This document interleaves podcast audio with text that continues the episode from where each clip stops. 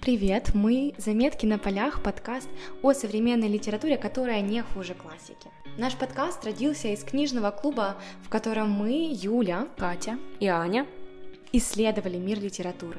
Это было сложно, и мы очень часто осекались, но в то же время делали выводы, что многочисленные рецензии на сайтах недостоверны, а книги пусты. Поэтому сейчас наша цель помочь людям найти произведения современной литературы, которые будут не только интересны, но и действительно не хуже классики.